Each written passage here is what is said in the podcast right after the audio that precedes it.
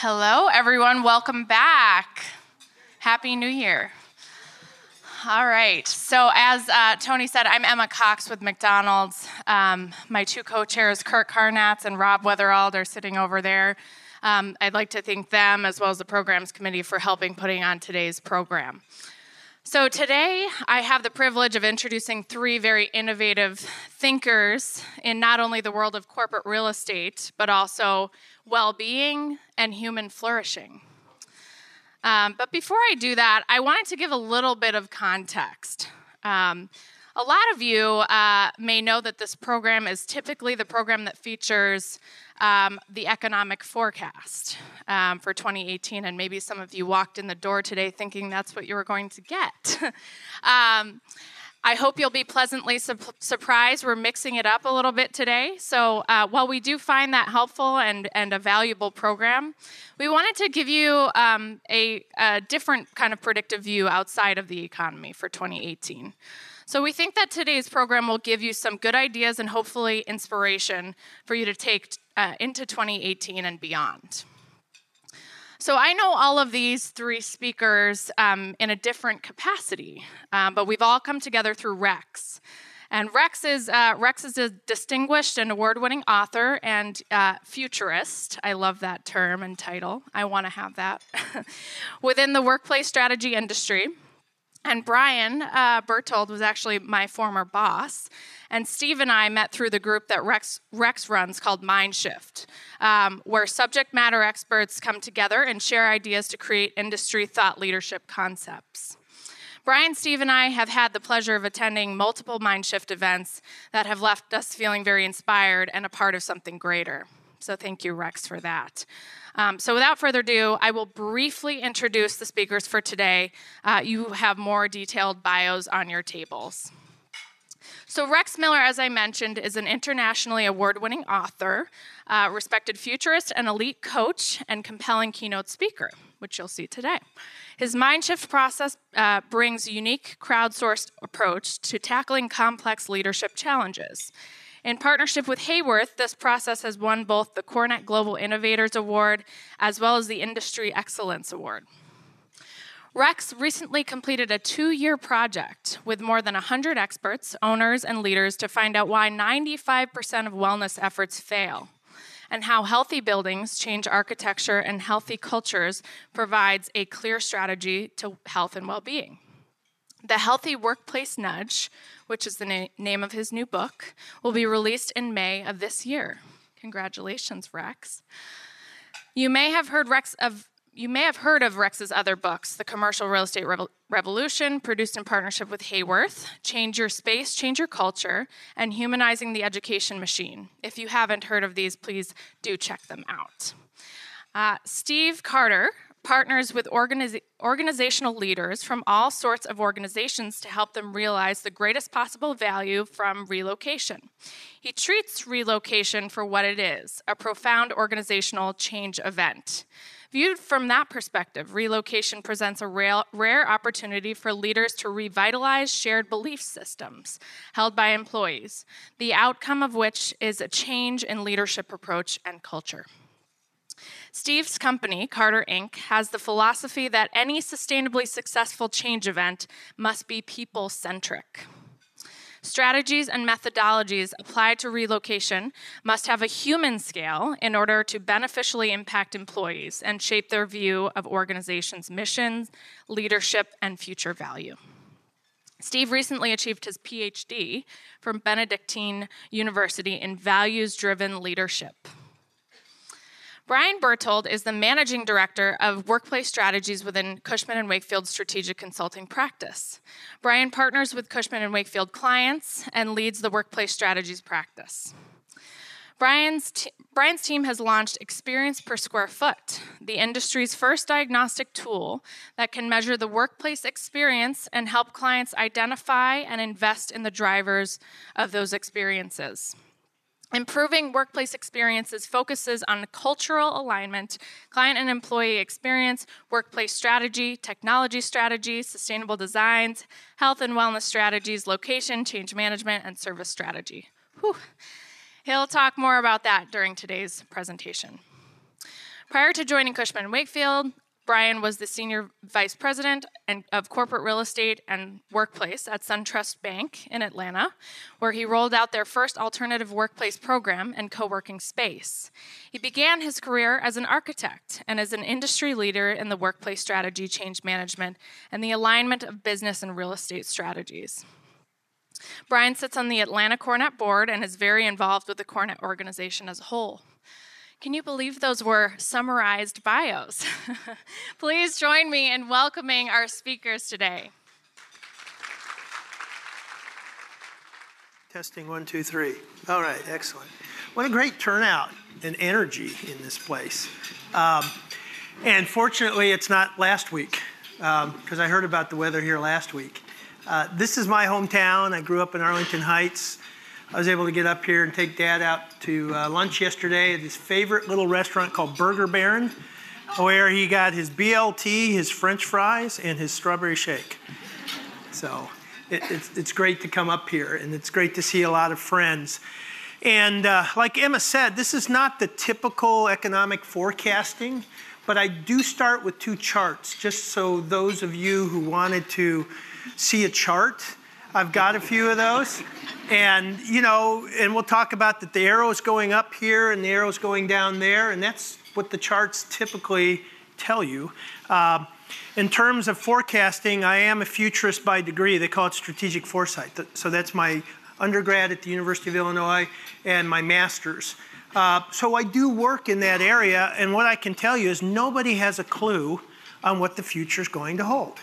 Um, and uh, what we do know is that with the new tax law, that a lot of manufacturing has already begun investing. Have you started seeing that manufacturers are already starting to uh, plan capital projects around that? So you should be looking.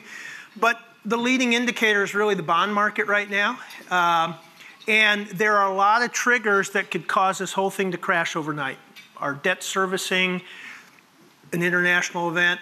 So what we want to really talk about is how to future proof. Um, because really, the strategy is how do you make your organization resilient to the unpredictable event? How many have had an unpredictable event happen to you personally?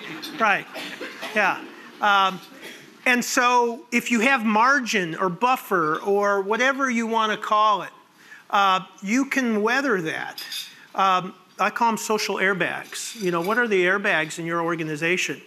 And what we're finding more and more is that the resiliency of an organization is directly tied to resiliency of the people in the organization. And right now, that sucks for most people. How many feel a little bit running a little fast and heavy and hard and at the end of the day? How many are getting more than six hours of sleep a night? Okay? All right, how many are getting less than six hours of sleep a night? Okay, look at that. So you're legally drunk when you go to work. I just want you to know that. Seriously getting less than six hours of sleep. So now we're moving into the wellness conversation. So Cummins Diesel, for example, they make sure that their supervisors realize that if somebody comes in with less than five hours of sleep, now that doesn't even count the quality of sleep because you can be in bed, but how many have your mind still on when you're in bed? Okay, so we did research on all that and on performance and recovery at work. But the frontline managers at Cummins know that if somebody comes in, they're a safety risk if they're running a forklift and they have less than five hours of good sleep at night. Okay? These are realities. We're just now waking up and understanding these implications. They're coming into the workplace. And that's why I'm excited to be here with both Brian and Steve because we, we came together to research what is the future? You know, how do we build resilient, healthy, vital organizations uh, that survive? And you know, Brian's work, one of the things we don't have a good measure for is how do you what are the leading indicators and how do you measure that and tie it to organizational performance? And because we don't have those in place, we default to the spreadsheet, which is lowering the cost. So we look at the bottom right-hand number and we say, "Oh, that number's got to be lower." No tie in to the human side of it. And then Steve, you know, I've known Steve for a while, and what I appreciate about him, and I've never met a move management organization that begins with psychology and culture as their premise. And I said, well, I got to have this guy involved. And then he goes and gets his doctorates in the middle of it, uh, which is not an easy, you know, to be involved in our research, to get a doctorate, and then and then to also run a business. That's not an easy thing. So you've got some really high-powered people here. So let's start with the first graph. How many have seen this graph before? It's the, it's the life expectancy of an S&P 500 company. Since 1960, in 1960, that life expectancy was 60 years. Today it's 15 years. Um, we just saw what happened to Whole Foods last year. They only made it 12 years. Once they made the S&P 500, they only made it 12 years before they disappeared. And we're going to see more of that. You've already seen what Walgreens has done because Amazon announced they were getting into the prescription business. So you watch Aetna and Cigna, uh, or uh, who, CVS, Aetna, CVS, Walgreens, uh, Rite Aid. So they're all trying to get defense to this, and it's going to be even hard with, with their strong position. So we see this volatility in the marketplace and this lifespan expectancy. And what we see is that's directly tied to engagement numbers. Uh, always, always a, a surprise. Um, so engagement numbers are 30%. That means 70% of people would rather be anyplace else than at work, and that's why you're all here today. Uh, so 70%. So how do you how do you overcome the volatilities if 70% of your people are checked out? 50% are just going through the motion, and 20% you're better off paying to stay home than to come to work because of their toxic effect. And you know who those people are, right? So here's another person. This is Dr. Roizen, Cleveland Clinic. He was the first guy I met. So when we got involved in this research, and here's the significant thing in 2013, um, CBRE's LA headquarters became the first well certified corporate space. Now, that may not sound like much, but it was the first time in history that corporate real estate jumped into the wellness game for real and collided with human resources. It's also the first time that medical science and building science came together to say, what does a healthy building look like? And in four years, we've learned a lot. Uh, DPR just created their space in Virginia. It's less than a 1% increase in investment to create a well, a well building, less than 1%. But what we found when we got involved in the research, we said, whoa, what's going on here? Um, there's all this response. They had 14,000 people come to see their space in the first year. And not so much just to see a great space, but to ask, how did you do this? And why did it transform your business model as well? And why did it improve your retention and your engagement? They wanted to know the story. And how did you get away with doing this with brokers, get, getting them? How many brokers do we have here? Okay, how many of you have 15 by 15 private offices with your picture of President Clinton on Mount Kilimanjaro and your silver shovels and stuff like that? Okay, I like to tease brokers. Uh, but I had a hard time believing they were willing to give all that up for a laptop. But the process they went through there, the journey, and it, and so we wanted to understand: is there something happening here, or is this just lightning in a bottle, one-time event? So then we had to get to learn the wellness industry, and so this is Dr. Roizen, Chief Wellness Officer for the Cleveland Clinic. I spent two days with him, and he scared the shit out of me. Um, and I said, Oh my God, there's a burning platform. Nobody knows about this. So let me show you the graph. So here's the graph. The Congressional Budget Office says by 2050, the, health, the bottom line is health costs are going to double, which means right now it's 18% of GDP. We'll be at 36% of GDP by 2050. Game over. Economy, social stability, game over. But and so I'm sitting talking to Dr. Roizen, kind of catching my breath, saying, But does anybody know this? And he says, That's not the real story. He says, The real story is this other line here. Because of the influx of chronic disease, diabetes, high blood pressure, all of those things, it's going to happen by 2025. Take that in. 2025. We're at 30% of GDP. Okay? Most companies right now spend about $12,000 per employee just on health cost benefits. The employee covers 6,000 on average. Imagine that doubling. Take that to your, your pro forma and see what that does to you.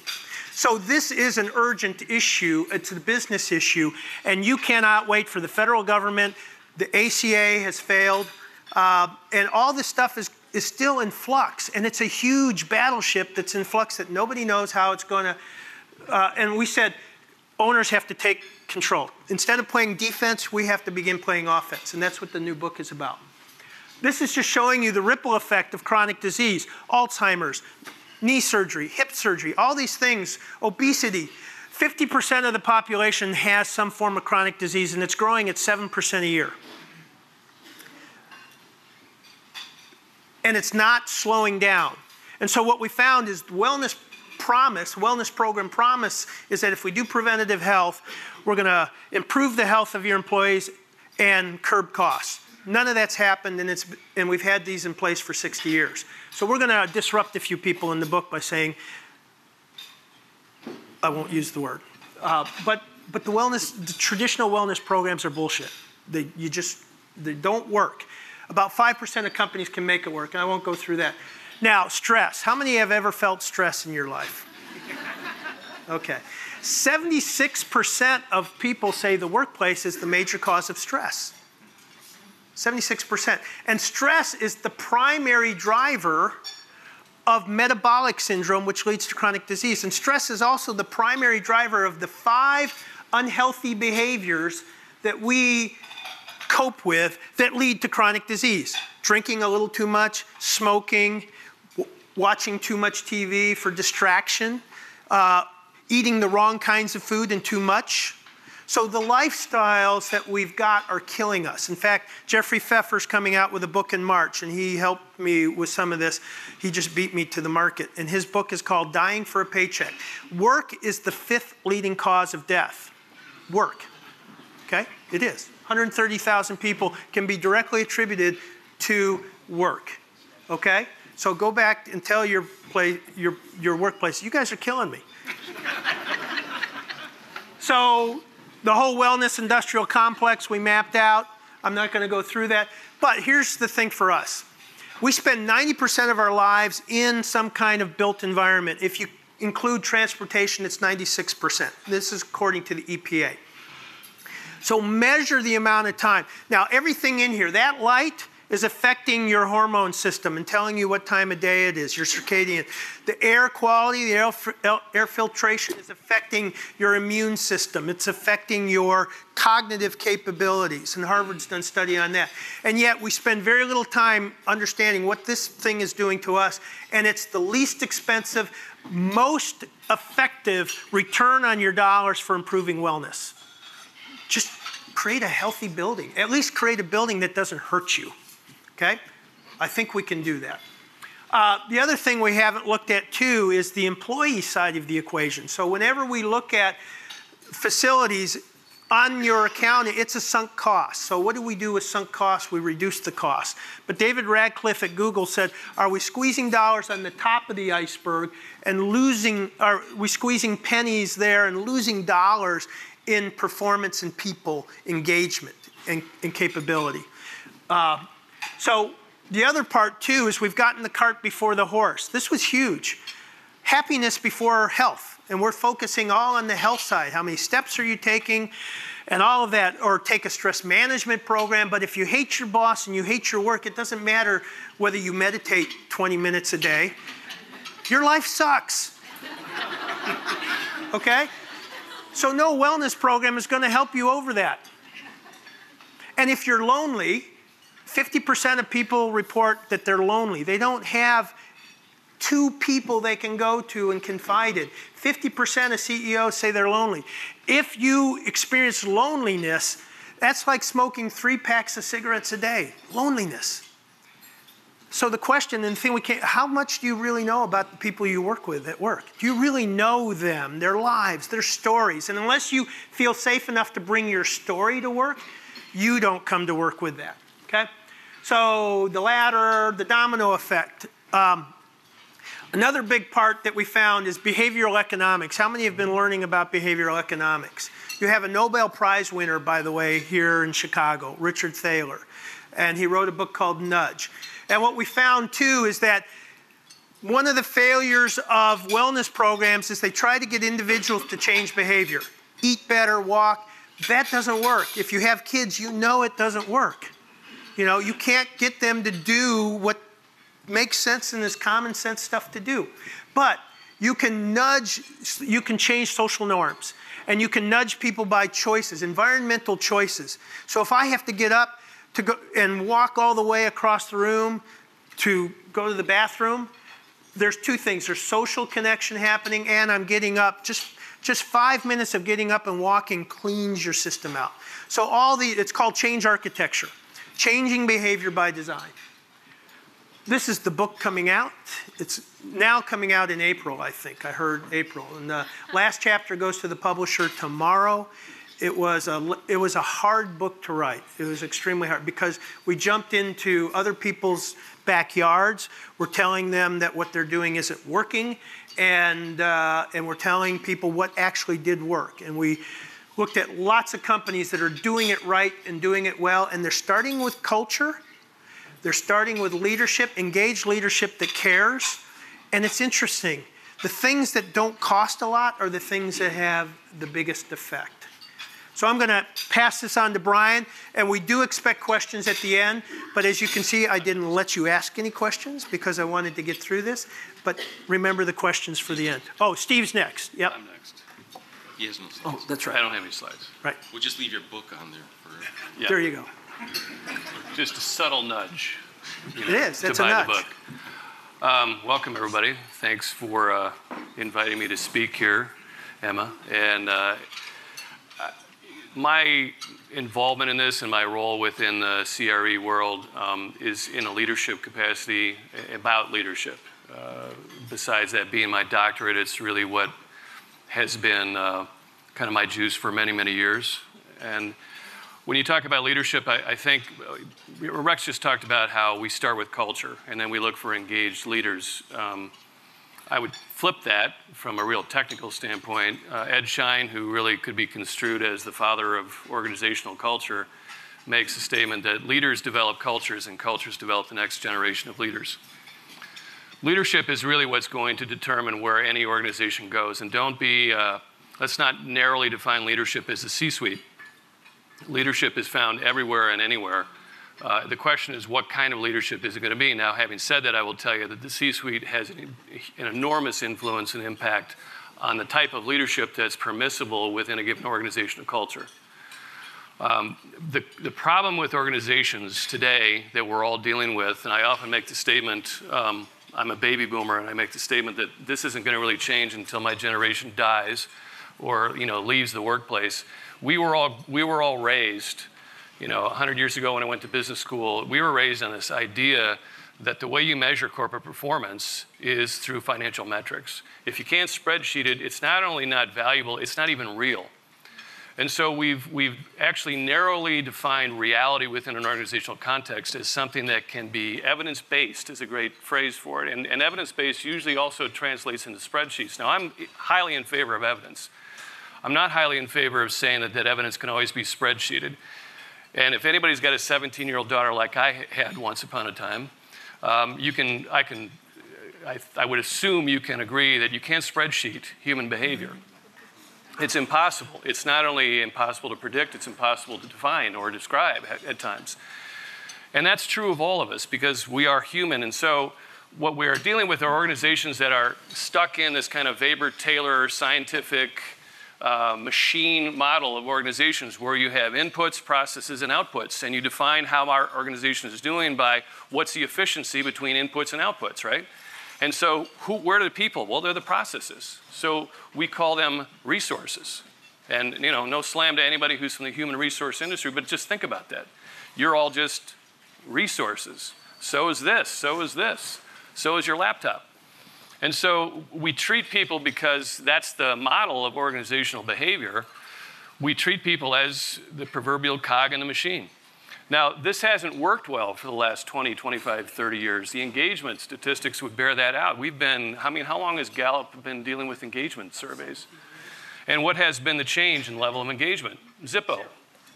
no impact. And yet, believe me, all of your organizations, if they're of any size, have spent considerable amount of resources in trying to improve employee engagement. But if you've ever taken an engagement survey, I would, actually challenge the survey makers are you really getting at human happiness? Are you really trying to get at the heart of the people who are working there?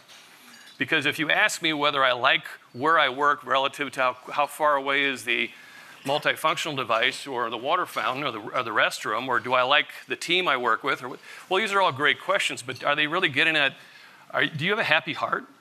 I mean, are you feeling like really good about yourself being here? Do you think coming to work actually improves the, the way you uh, operate as a human being? Does it go outside the four walls of business? Are you a better version of yourself today, having worked in this firm, than you were five years ago when you started? If you ask those questions, how many do you think would, would answer affirmatively, oh, I'm a much better person today for having this job than I was before? They may be richer, they may be more knowledgeable, but are they a better human being? And I think what we've done is we've ennobled, leadership has, they've ennobled this work your butt off, sacrifice family, friends, health, vacation. Do you know how many people actually take their vacation time, statistically speaking, you know, across corporate America? How many do you think actually take their full vacation time? It's less than 25%. Why is that? Is that just because everybody loves their work so much? That doesn't play out with your engagement statistics. So how can you be have only 30% engagement, 20% are toxic, 50% are just showing up, and yet only 25% or less take their vacation time? What's going on there? That's leadership. That's leadership that is promulgating a, a culture, a belief system that you take that vacation, you take your full vacation, it's actually a demerit. We're looking for people who will sacrifice their vacation for the good of the firm. We're looking for people who will discretionary effort. That's what we want. We want people who will sacrifice everything. You know, it's the old thing if you're not on your second marriage, you're not going to be in the C suite. Forget about it. so the question really is can leaders create organizations where people actually would be, if asked, I am a better version of myself today for having worked in this organization. Is that possible? And the answer is definitively yes. But it's also definitively not because you're going to change the lighting first, or you're going to change your space first, or what you're going to change is your worldview about people and what's going on. And there's some great people that I know will come out in the book, one of them, which is Bob Chapman. And a great story about Bob Chapman, CEO of Barry Wehmiller, which is a global manufacturing firm. He went to a friend's wedding and he was watching his friend give his daughter's hand to his new son in law, and then he watched him give a toast at the reception. And he's sitting there thinking to himself, you know, I know my friend, and I know his daughter, and I've watched him raise her, and I know what her parents are thinking right now. They're thinking, look, this is my precious person. And now I'm giving her hand to you, sir, and I want you to make sure that you continue to help her be the best version of herself, to be a precious person. I want you to take care of her the way I would, because she was, she's my daughter. And then he had an epiphany. He said, I have 7,000 plus pr- people who work for me, and they come to work every day, and every one of them is somebody's precious person. What am I doing to make sure that they are the best version of themselves? And he went back, and it, everything was different. It was a game changer. He said, everything changes. And he wrote a great book about Everybody Matters, and it talks about why not use a model of family toward your organizational model. And of course, most people, I, can, I mean, even in this room right now, if statistics would bear it out, more than half of you are going, that's never going to work. Oh my God. Do you know my bosses? Do you have any? That's never going to work. But the, the reality is, no, it actually is very effective. There's another company called Tuthill. They, if you look at Tuthill, I go into their website and look at their corporate values, so to speak. And it's something called Compass. I, I challenge you to read Compass and find in there what Tuthill does. There's a little hint in there, but that's about it. If you know what they, what they do, you can kind of pick it out. But if you have no idea what Tuthill does, you're going to read their entire core values, and it's phenomenal. And you're not going to, I don't even know what these guys do. Now, that from a branding standpoint, from a marketing standpoint, would be considered, you just failed. But from a performance standpoint, and we've been there, we've interviewed them, if you're around their people, it's unbelievable. This is a place that actually believes they exist not to make industrial pumps, which is what they do, but to make an environment, I know, but, to, but to, to make an environment where people actually flourish and they actually are better versions of themselves and it spills outside of the business into their homes, their neighborhoods, their communities, and their mission, and again, they make industrial pumps, is to awaken the world. Sounds pretty kind of silly almost, right? But when you listen to the CEO talk about it, no, he's got a very clear eye and a clear vision as to why this is going to work. And that's the point. There is a great proof of concept out there in various places. Another book, Firms of Endearment, you know, read that. The, the impact on corporate performance when you actually have the courage to hang in there and actually create a culture as leaders that is about caring for people is off the charts. But it takes time and it takes effort, and it's very counterintuitive to the, you know, the typical Weber-Taylor scientific model for organizations. So that's why it's, you know, part of this book is a call out to leaders. It's, it's really a clarion call. Like, if you really do want to care about people and you want to be somebody who actually goes to work and realizes if you're the CEO, think about this. You're a CEO, you have anywhere between 50 to 50,000 people that you can influence. How many people have that opportunity? If you're a manager and you have two people, that you're overseeing. You've got two human beings that you actually can have a tremendous influence on. The real question is are you of the mind that I want to make them better people? And that's why I'm here. Because if you have that kind of leadership perspective, then this book is actually going to be, I think, not only really helpful, but it's going to inspire you to, to move in that direction. And as far as future proofing your careers and our industry and all that stuff, this is where it's going. Uh, humanizing the workplace, you all know this, you sense it, you're in it, is what, what we're all about. And it starts with leadership. So, Brian's going to talk about how you actually can connect this to something, you know, you can actually do, like pragmatic stuff. So, Sure. And I can't sit between two brainiacs here. Um, first off, I spreadsheet human behavior. I'm like, He just wanted to get out of striking range. yeah, it's like, well, I'm not going to go with that intro. Um, and nor do I know how to use technology. Um, it's actually cool when you send slides in and they actually match the data that's Rex is talking about. That's kind of really nifty. Um, but this is just a, a, a, slide showing Gallup being stagnant. And uh, what's exciting is all the hope of everything, because I'm starting to feel that doom and gloom over here, it's with us in this room. I don't know if you know that, but the secret sauce is actually real estate. Of all the things, really? Why? It's for everything he just talked about. The impact that workplace has on your psyche and your well-being and your, um, you know, just living the day to day is such an impact. And who controls that?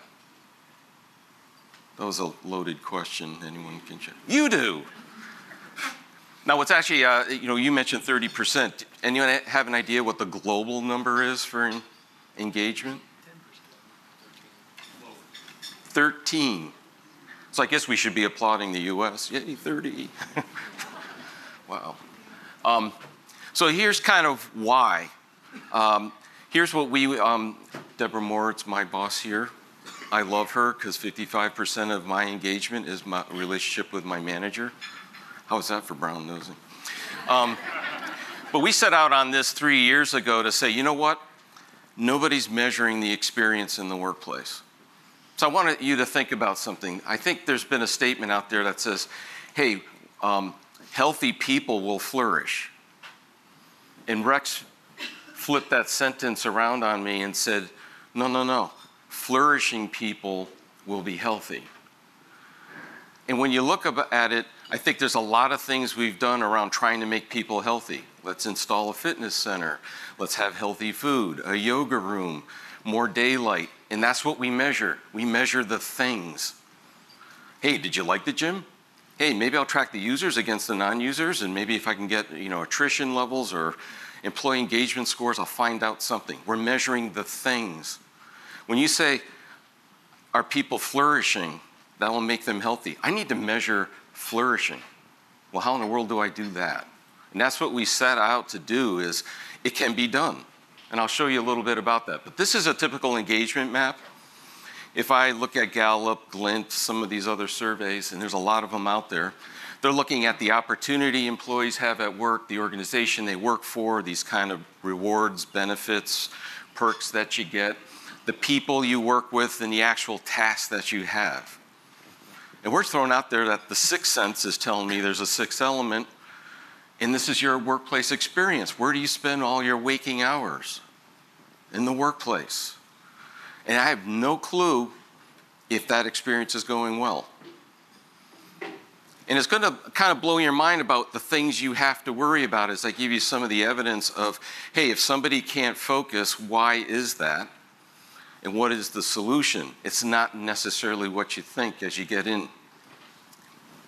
So if, when we say, hey, we can measure an employee experience, um, this is kind of uh, where our research landed. So not only can we provide a score, but this is how we break an experience down. And this is the epicenter of things.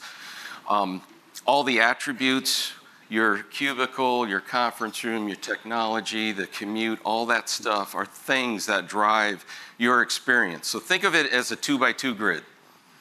First off, on the uh, y axis, you have work life balance. And then on the x axis, it's you, the person. And then it's you with a group socially interacting. Now, what we have a tendency to do is our comfort zone. We focus on work. So for the individual, can I focus? Do I have enough privacy? Can I get my job done? All those things. And then around the team, it's a productive team. Using conference rooms, am I getting things done? All what have you. And what's missing is life. And we've got data here to kind of showcase how we're missing the um, what I actually call some easy targets if you focus on them. So for life as a person, hey, am I renewed and energized and motivated when I come to work? Rather than can I focus and get my work done? And then for a team, it's those soft things that um, Rex just talked about it. It's we call it bond. Um, hey, do I want to grab a beer with these guys after work, or can I can't wait to get out of the conference room with these guys? I mean, do I like the people I actually work with? I wouldn't work there. They hire my type. You know. And then there's this thing that popped out in the middle learn. It's actually kind of a, an element that covers and impacts all of those things. People want to know, and it's not just this development thing. It learn is can I find the data? Can I find the report that they tell me? Um, is there actually an orientation program at this company that tells me what the hell I'm supposed to do? How many of you did not go through an orientation program, not on the health benefits and all that, but on your job? How many actually had an orientation program?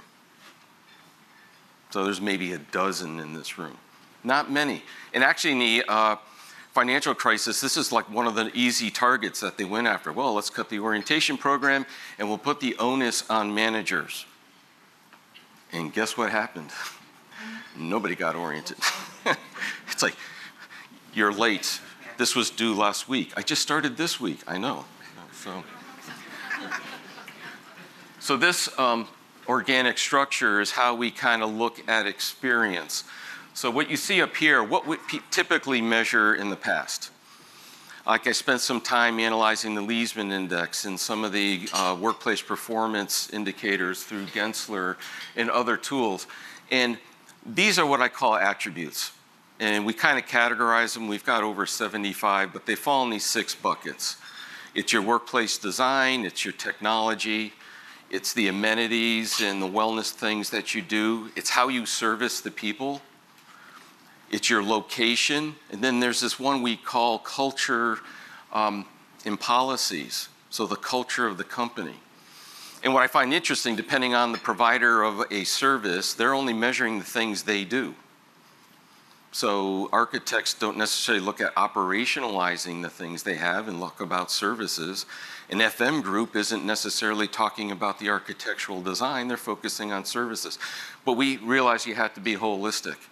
And what we do with our process is we actually will score your experience and then we regress all these against the experience outcomes to find out what's driving that.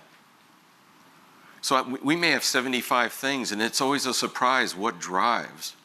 So, an example I, I showcase is I had one client, um, this was Shake Shack actually in New York City. Um, the ability to focus for people was eroding.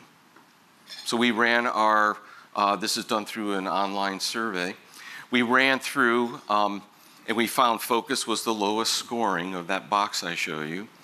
And then when we regressed all the things, the architects were already trying to solution this. So what do you think happens when people can't focus? You start adding, and they were a total open environment. So you add phone booths, huddle rooms, create privacy. The number one driver was being informed and connected. And we were like, huh? So we supplement that with focus groups. Well, what's going on here? Well, they killed their orientation program. Nobody, they have SharePoint, box files, pasted on your hard drive. No one can find anything. What we found is people spend 50% of their time hunting and pecking to find how to do their job every day. What do you think that does for stress levels? You know, the renew score for them was lowest. People are stressed out because they're only working four hours a day when they're by themselves. So the fix isn't more huddle rooms and things. It's like give them easy access to information. Teach them how to use the apps. You're not doing that. Now, here's the notion to you guys you own that. That's the change. We own onboarding and orientation because it's showing up as what's driving the workplace experience. And that's a whole change. There are things that are showing up. Um, LinkedIn has been a great client. They're like, so does workplace experience impact employee engagement? How many think it does? Some people are lifting their hands above their head now. It's really cool. I figured the pasta coma had taken effect. Um, they pushed us and said, well, actually, I want you to approve that. So we're working with HR and they use the Glint survey. We're actually regressing these outcomes against their employee engagement. And here's what we found. Like, if I go to these categories, like we found um, uh, teaming, focus, and bond. If you can improve that 10 basis points in our workplace experience, it actually moves employee engagement up 1%. May not seem like a lot, but that's huge.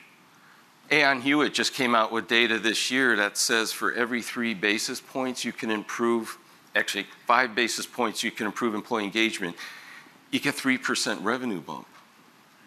And it works in reverse. I'll take 1%. But the staggering one was renew, and the whole well being has a 2% impact, twice the amount of the others. And when they measured en- engagement, the things that we found it drove was pride in your company, and would you recommend this to somebody else? all on the workplace experience. We actually could make a physical connection between the two. So that was really cool. So you want to know that it's right, it's economic forecast. We got to give the data, right? So here's the chart right now of our client base last year that went through this. So we're at 16 clients that uh, went through our model. And here are the numbers. And what I find interesting is um, like you look focus and team. And this is where we spend all our time designing great spaces, places people want to come and work in, and they're the highest scoring things. I am proud that the highest one is Bond. So the companies that we have um, have a great kind of sense of bond amongst them. But what's the laggard here? Renew. Everywhere we go, people are burned out. And it's like, hey, we get things done and we bond as a team and we're really productive despite the company. And what I'm about is let's remove that last tagline and then learn. Um, the number one attribute, the lowest scoring attribute of those 75 is being informed and connected. What's going on in the company, our industry, what does the CEO think? What's our mission, vision? How do, how do the things that I do make an impact on what we are doing? if people have that human nature need to actually connect that dot, and when they don't, they struggle. So those are kind of the averages. And what's beautiful is as you get the averages of those 75 things I just mentioned, uh, not in detail, obviously, these are the only ones that drive workplace experience at the time, you know, like this year for this survey. So I can easily go and say, hey, for the team, um, collaborative technology and the suitability, the alignment of the right space types for people are the only two things of 75 that are driving team success. I can also look at the score, and this one, learn, was 48. This previous chart on the white box, that's the 10th percentile, 90th. 10th percentile is like a score of 54. I mean, 48. And here it was onboarding and orientation and being informed. We're like, you know, some digital boards just communicating stuff about the company would be really cool, real time access to info, and have an orientation program. Does that sound real estate? Not offhand. I mean, yeah, I guess you got to buy monitors and put them in or what have you, but you have to own that stuff. If you know what's important, that's what's going to drive the experience. So to me, it's all about how do I stay on top of flourishing people to measure it. So measure the people, their behavior, and are they flourishing by actually knowing the experience. And what I will tell you is every time we go to a C suite with a business case based on data on human behavior, it sells. They actually kind of self admit, yeah, I figured, I knew that was a problem. if you go and say, hey, I want to um, introduce a wellness program and put in a gym and this and it, well, how much? Well, $5 million, and oh, God, I just don't have it this year.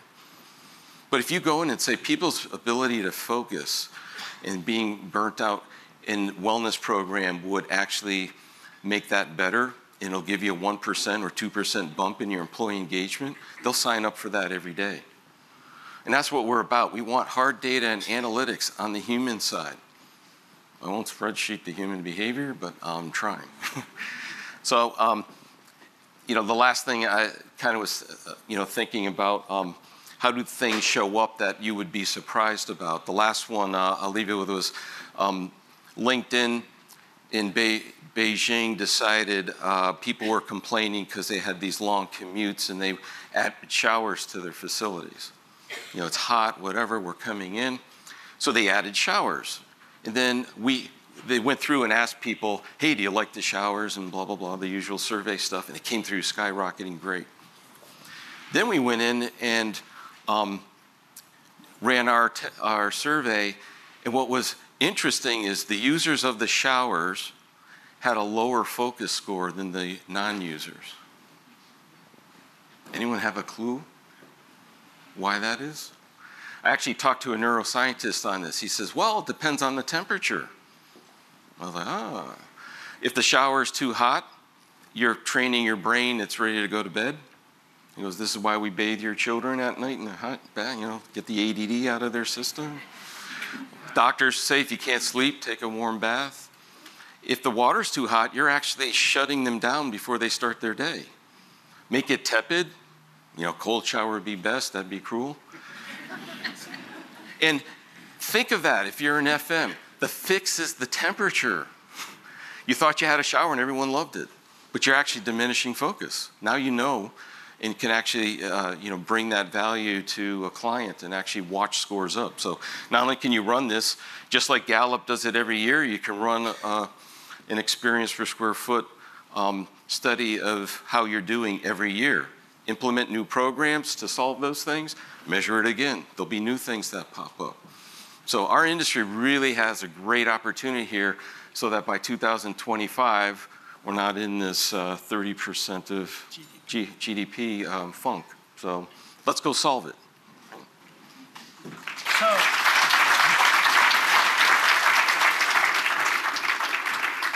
we have about 10 minutes for Q&A. And what I would say is that if you have a question, wait for the microphone to come because we want everybody to hear it, but also this is being captured for the podcast. Um, so let's start out with questions. Does anybody have any questions? Good. We're finished. We've got one right over here, right in the middle. And that was kind of a low hand, but okay. Um, I actually have a question. As you look as you, as you look at this on a global basis, do you see differences uh, that are significant to consider? Um, I can imagine, like in Europe, like their satisfaction due to more vacation days, or you know, in Asia around you know more hierarchical, you know, uh, relationships. Do you see differences that you can Im- implement between different regions, or legislation that needs to change? Uh, From a, from a leadership standpoint, I can tell you that um, if you know anything about Seligman's research, there are universal uh, virtues that human beings all resonate to, and it, it, they're cross-cultural, um, and they go back 5,000 years. So, in order to get past, I think, what you're referring to, which are very distinct cultural differences, um, you kind of have to get down to the human scale. And what is it that make people tick? And that's where um, you know, the stuff that Brian was showing, to my mind, are, are, what you would call proxy variables. You can't measure the human heart in the true sense of the word. You can't measure the human spirit. It's, it's a metaphysical reality, but you can measure what are called proxy variables. And you know that there are certain things that contribute to human flourishing, and you can measure those uh, right down to the physiology. So the point of it is that I think you can try to, you know, culturally distinguish what you do from a methodology standpoint, but I would say that the goal should be a universal kind of human aspirational model than starting out with this notion that, well, no, we're all different. Well, we're really not. So the, um, in general, the, the cultures that focus on intrinsic values, community, uh, empowerment, uh, those that focus on extrinsic values, they have very low engagement scores. And Brian already said that the global scores are somewhere in the 13% range. Um, and, and so there's a lot that has to do with locality. Uh, for example, in Germany, the manufacturing basis is very strong and vibrant. But when you break it down, you look at it, these are small towns, small manufacturers, so there's a heavy community basis to that. Um, so context matters. But the bottom line, what, we're finding and learning is that companies that move, for example, if you have mission, vision, values, tested against Seligman's 24 kind of intrinsic motivators. These are things that have been proven over history, over time. For example, justice, that's an intrinsic motivator. So anything that's an intrinsic motivator is something you want more of, not less of. So we want more justice, right? More integrity. Those are intrinsic motivators. So one of the things we're working with clients on is looking at their mission, vision, values and see how many of these are kind of extrinsically driven because if you've got extrinsic values that you're trying to push, you're always going to have to invest management time and energy into making that happen. But if they're intrinsic, if they're just natural things people like to do anyway, then you've got kind of a social norm and cultural thing that'll take over where management has to press it. The only th- other thing I'd add is what I think shows up more in ours is people want cultural alignment with the culture of the company. So even though there's a national culture kind of differences, um, I find it a bigger driver that people come wanting, expecting a certain culture based on a brand, and when they get there, they expect to see it, feel it, live it. And that actually seems to stand out more than, uh, yeah, there are nuances from, you know, one uh, region to another. Great presentation. Um, I liked the sound of the metric that one of you came up with that tries to tie effectiveness or happiness or whatever uh, to the workplace. But has anybody been able to come up with a metric about differing um, office environments and productivity? Well, it's an interesting uh, uh, question because I think if I go back two decades, we spent all our time on the spreadsheet and trying to be the most efficient, on time, budget oriented. And then the holy grail came out of how do we measure productivity? Um, and if anyone's ever found it, um, you know, unless you're manufacturing or something, it's a very hard thing in the knowledge worker venue to uh, measure. But what has been proven is productivity definitely is tied to how engaged how your people show up, have they had enough sleep, those types of things. So this whole um, kind of shift to well-being and employee engagement, and hence why we're talking about the workplace experience, is finding out, hey, solve that. That's the tip of the iceberg that will actually drive more productive um, and actually a more revenue-driven, cost-efficient company. So it's kind of a shifting paradigm versus we solve the productivity measure what we find are the companies that develop their own internal, like Google, for example, they're always experimenting, they're heavy data driven, but they look for leading indicators. Cummins, they're very, you know, Six Sigma organization, but they tie it to uh, human behavior and performance. And so they measure, you know, they continue to experiment and measure and find leading indicators for their organization. So there's nothing out there that's universal. But the really good, Barry Wehmiller, their basic metric is we're going to do the right thing, and then it's up to the leadership to make it work business wise. That's their metric. If you bring a spreadsheet in to Bob Chapman's meeting, you will be asked to leave. Uh, he will ask first, is it the right thing to do? And then if it is, then it's up to us as leaders to figure out how do we make it work for business. And it works. They're a leading manufacturer of packaging in, you know, 12,000 employees globally. Um, so leading indicators are really where we need to start moving towards, and every company has to develop their own. Okay, where are you going to put the microphone? You're, you got the microphone. I'm going to let you des- decide. Great job, fellas. This is wonderful. Um, I've got a quick question for you. And you're right, Brian. If not us, who?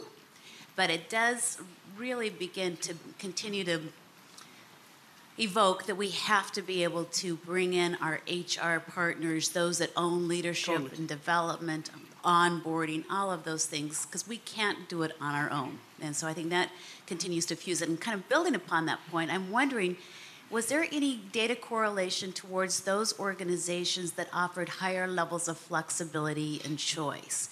Uh, and does that start to also begin to speak to higher levels of well being? If I have the ability to work from home and avoid commutes or um, have more of that type of choice?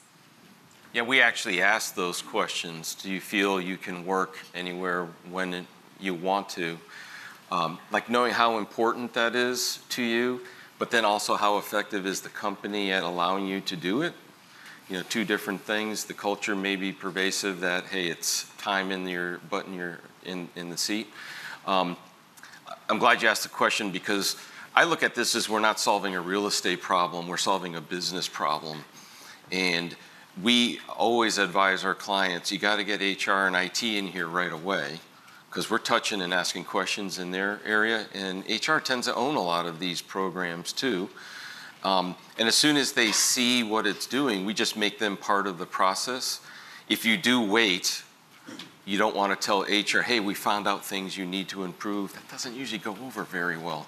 So, um, uh, great point. I always advise clients that, hey, before we venture, let's get them in the room to see what we're about to do, and let's make it a fun ride together. And then you're going up together to the C suite to kind of make recommendations for the company to solve their problems, uh, what's going to make a more engaged workforce and a better workplace for them.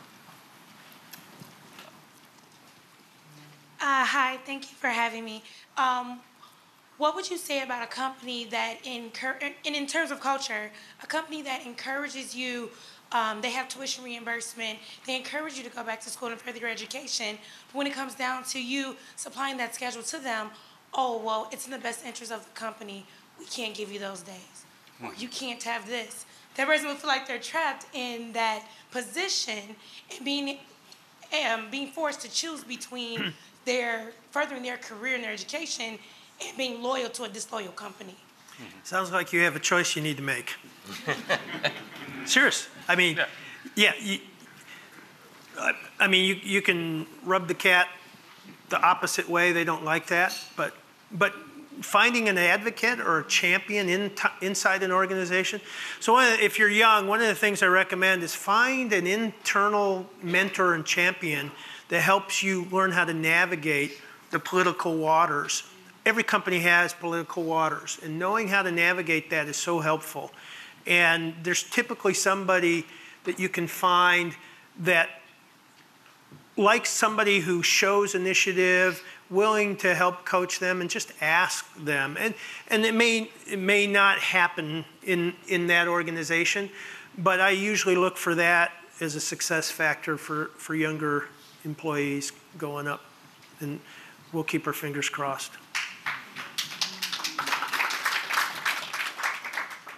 Megan Russells with Powerful Partners. Um, thank you, great presentation. My question is, based on your findings, is it better for companies to allow employees to work from home or not? Yes. It, and again, context matters.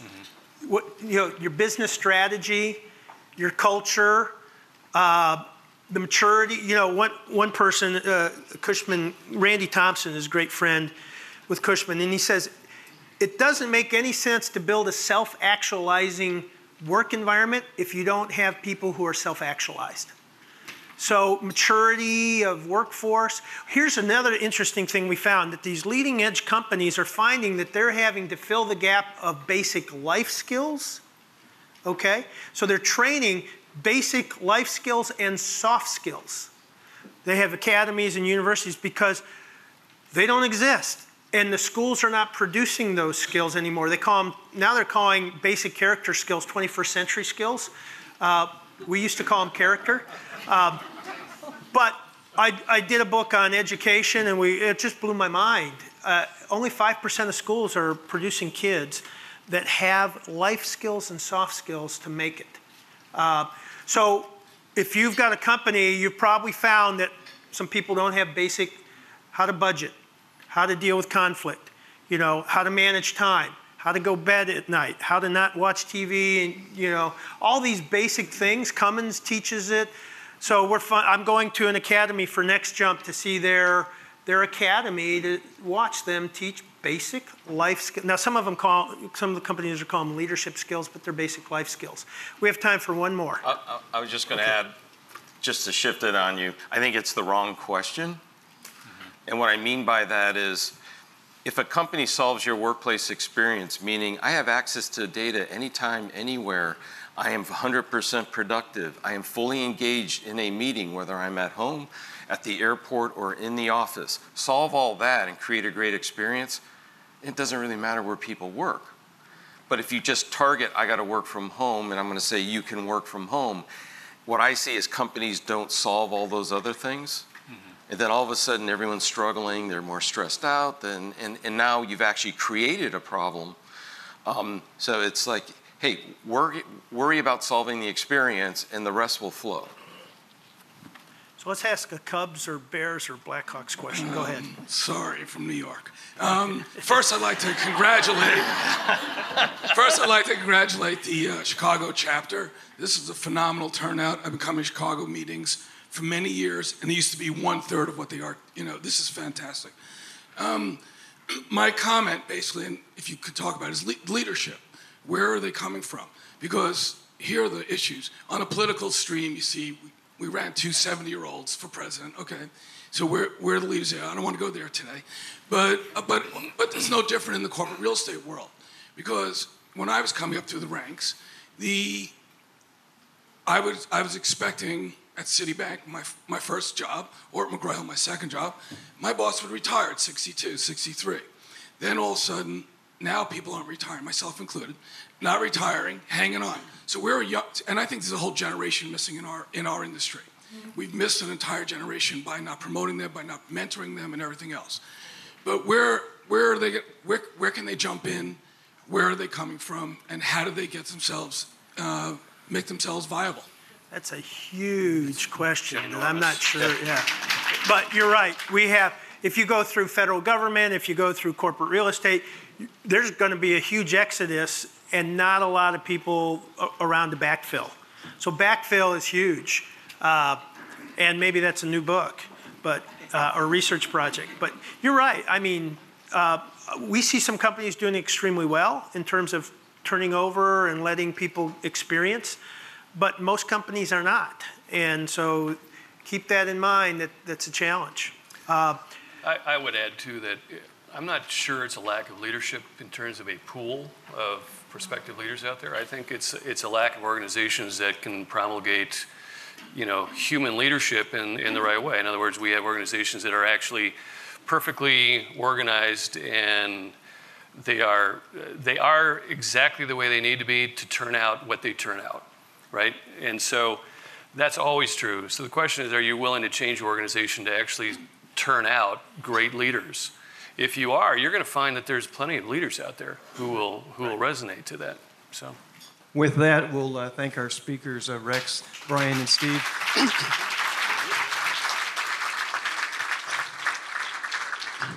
Uh, I'll also add, I think this is the first program I've ever been at where nobody left during the program. So thank, thank you all for coming. See you in February.